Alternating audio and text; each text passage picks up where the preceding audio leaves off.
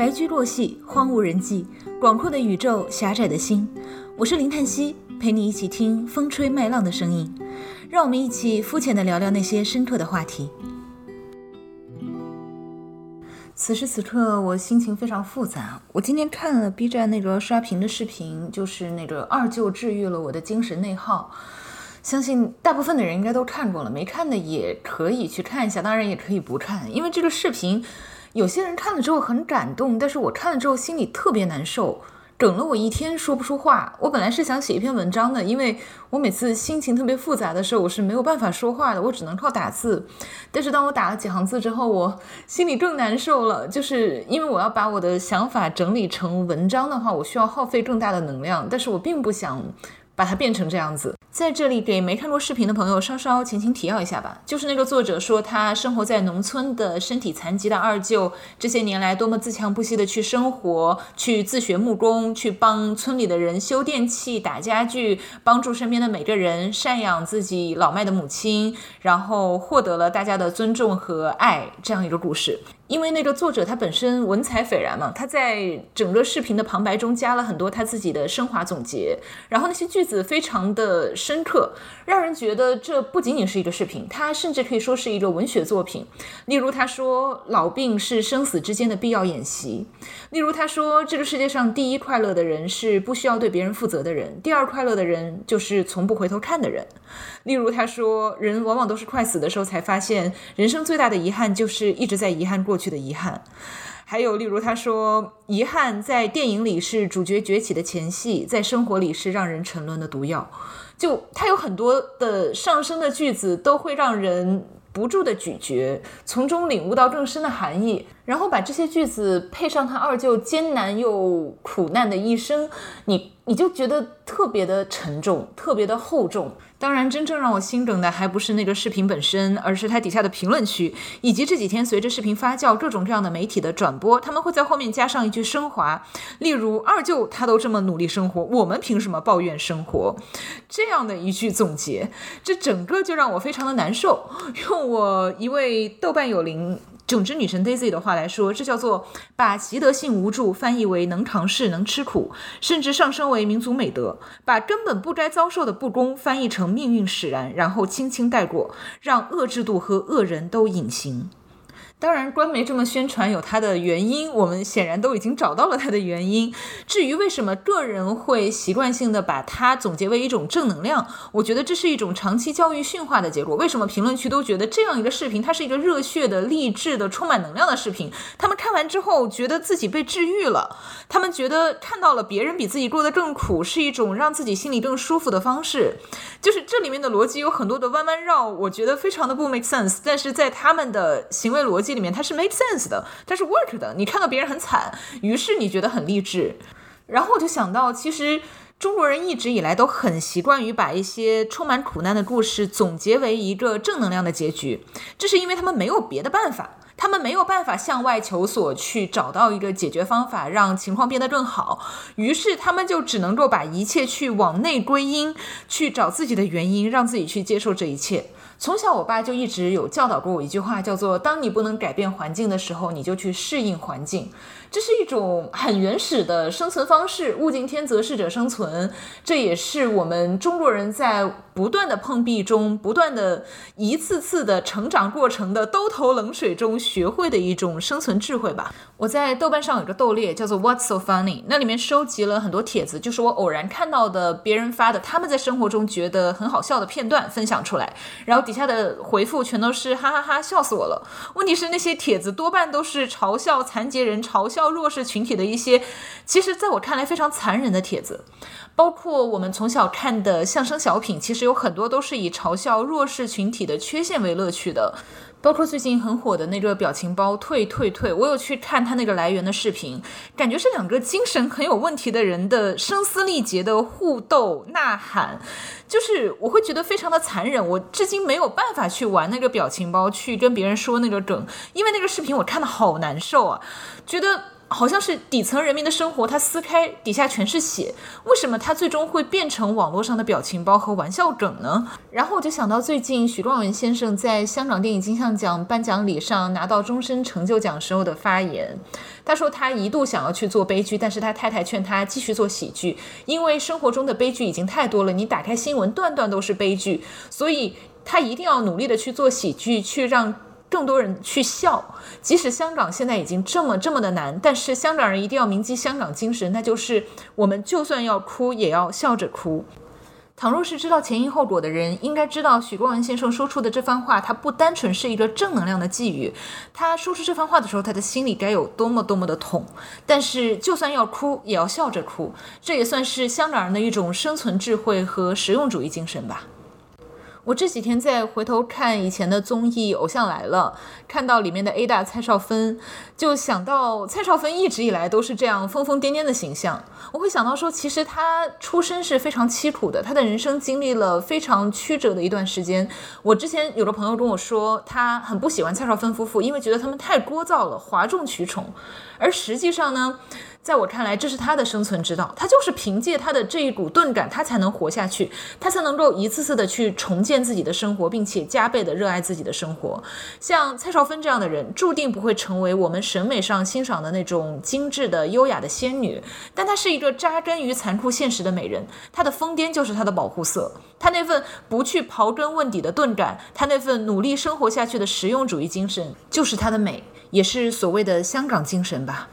我甚至可以理解说，为什么现在无论什么话说出来都会被人说矫情。包括之前唱跳歌手接受专访，抱怨说自己现在没有舞台，实现不了梦想，欠公司的钱还没有还清。我当时看了他那个专访，我很受触动，我想要去鼓励像他这样的人如何实现梦想。但是当我打开评论区，我发现底下。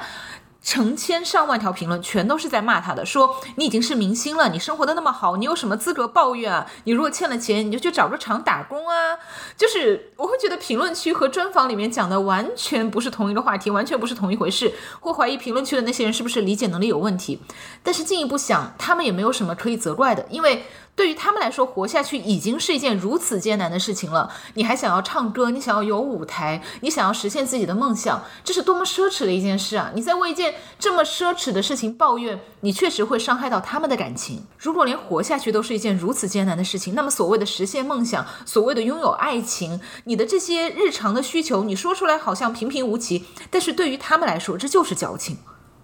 我曾经在 Disney Plus 上看到一段纪录片，说的是有一位制片人，他努力的去寻找一个自己想要讲的故事。对于他来说，他拥有一切的技术和资源，但是他内心却没有可以表达的情感，所以他反复的在自己过往的生活中挖掘。终于有一天，他在一段录音中听到了他已经去世的父亲留下的一点点声音，所以他就决定去做一个兄弟俩寻找父亲的故事。最后，他做出了一部非常非常无聊的动画，但是因为是迪士尼的制作，所以制作水平是在那里的。评分倒也不是特别低。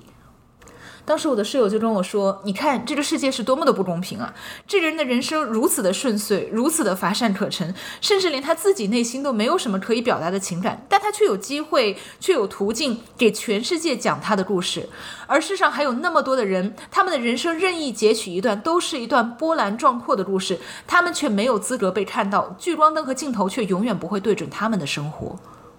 在中国有许许多多的平凡人，他们任意一段人生经历，熨平了、摊开了，都是一部史诗，拍成电影都可以拿国际大奖。而许多的评委可能终身都没有见识过那么深重的疼痛。很多出身于 privilege 家庭的创作者，他们只能在寻常生活的缝隙中去寻找那么一点点的独特，而实际上，当真正的震撼来到面前的时候，他们根本就承受不起。所以这两个世界的人都没有办法理解彼此，他们远远地看着对方的生活，都像是在看一场天方夜谭。当人出生于更优渥的环境里，他才能够有余裕去梳理自己人生中的那一点点褶皱，去和每一点不愉快和解。而当你生活在一滩烂泥里面的时候，你是没有办法去求得一个真相的，你只能去努力的活下去，不问意义的活下去，不问目的的活下去。最近一亩三分地上有一个热帖，是一个所谓的弯曲猥琐男，教大家如何从国内搬运不懂事的妹子过来跟他们结婚，帮他们生孩子，因为以他们的个人条件，在美国是没有办法找到对象的。然后整个帖子的发言都非常的迷，就例如他说我们要花钱给女孩子买奢侈品，这样可以把女孩子留下来；我们要鼓励他们多生孩子，孩子多了他们就更难跑掉了，类似这种发言。然后他在后面又提出说，既然我们的钱都拿去给老婆买奢侈品了，那么我们花什么钱养孩子呢？没关系，孩子就放养散养就好了。我们只要提高孩子的绝对数量，不需要提高他们的素质，因为精英主义是不可以的。精英主义教育到最后，人都不想生孩子了，不想生孩子怎么繁衍呢？我们华人的绝对数量怎么提高呢？这里面实在是因为逻辑漏洞太多了，让我无语凝噎。这个人甚至没有想明白，为什么我们想要去提高华人的话语权？提高华人的话语权是为了一个更加种族平等的社会，而不是说我们想要从中国搬运更多的人过来，去把中国的那一套男尊女卑那一套九九六全部也搬到美国来。我们是为了这个吗？我们提高华人的绝对数量，却不去管他们的素质，最后是怎么样？是去为 Republican 输送更多的人才，去废除女人堕胎的权益吗？他没有想明白为什么要活下去，他只知道要不断的繁衍，不断的活下去，活得像蟑螂一样也没有关系。然后我下午难受的说不出话来，我就去刷一个我最近很喜欢的小明星，刷他的综艺片段，刷他最近好看的造型来帮自己回血。这件事情放在以前我是完全无法想象的，因为我都会让自己去喜欢一些有内容、有才华、有深度的明星。我很难想象说去完全为了一个好看的皮囊去喜欢一个好像没有太多特色的明星。但是今时今日，我确实需要靠这种简单的、浅薄的糖来帮自己回血。之前看了那个 GQ 的 idol 纪录片，我知道那些在镜头前光鲜可爱、玩着弱智游戏的小明星，其实他们自己也有着不同年龄阶段的焦虑和痛苦。他们看似年龄停滞在某个位置，看似一直都很欢乐，其实镜头前的他们和镜头后的我们都是在一种自欺欺人的状态。所谓的自欺欺人，其实也是一种独特的追星现象。像那些明星，他们的职业内容的一部分就是忙着隐藏真实的自己。而我们作为消费者，也会配合演出，帮着他们一起欺骗我们自己，去塑造一个完美的、可爱的形象，来让自己开心。这种配合演出、自欺欺人的状态，其实是一种在特定环境下的共谋。因为生活中太多复杂的层次，太多的面是我们没有勇气去面对的，所以我们愿意去相信这样一个幻觉，所以才会有偶像这样一个产业。包括很多现在参与追星的，并不是很小的小朋友，虽然主力军是那些初中小学的小朋友，但是有很多像我们这样的成年人，现在有点返璞归真、返老还童的去做这些幼稚的事情，因为这些没有脑子的浅薄的糖，确实是逃离。现实的最好的方式。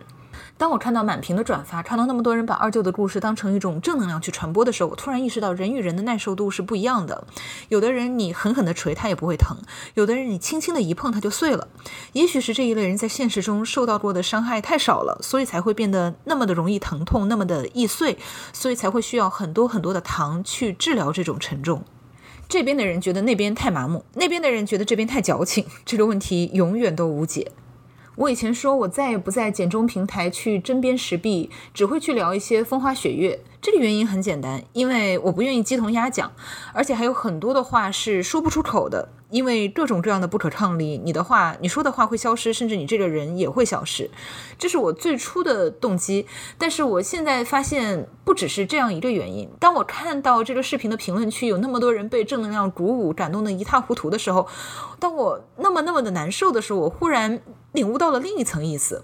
就发现其实即使现在这种环境下，我可以把一些话说出口，我也不必再说出口，因为生活在苦难中无法解脱的那些人，他们需要找。到他们自己的自洽，例如视频中的二舅大老远去北京追逐一个念想，例如他攒了大半辈子的积蓄都拿出来奉献。很多人他们需要相信的是伟大和崇高，而不是去寻找一个全面的解释和长久有效的解决办法。正因为太多人他们不具备把道理梳理清楚的能力，这就是为什么宗教之所以存在的意义。现在是一个积重难返的环境，根本就没有一个行之有效的解决办法，没有这个能力去改变现状的时候，你解释起来太辛苦也太伤人，有太多太多的逻辑悖论，你没有办法跟人说清楚，而你让他们简单的去相信红日冉冉升起的火热，或许是最行之有效的办法。当错乱的层级太多的时候，你一层层剥开抚平就成了无用功，也成了一个不可能任务。而那些人为他们的人生找到的解释，他们的那些感动，他们那些在我们看来有些荒谬的、不可理喻的情感反应，或许就是冥冥之中的平衡，就是他们为自己找到的自洽。我的大学导师周鹏阳老师曾经跟我说，如果我要写小说的话，我需要建立起作者自己独特的语法结构。我之前曾经一度想要追求张爱玲那种绮丽的、残酷的、冷峻的、理性的风格，但是在当下这样的时代和环境里，尤其当我今年写完了一部欢乐中暗藏深刻的武侠小说之后，我发现我忽然找到了一种新的路线。我想我以后会尽量去写一些快乐的故事，就像许冠文先生说的：“就算要哭，也要笑着哭。”此后，我们都不必去深究某一种解释，不必试图唤醒那些沉睡中的人。毕竟，黑夜漫长，没有尽头，何苦让他们梦醒之后无路可走？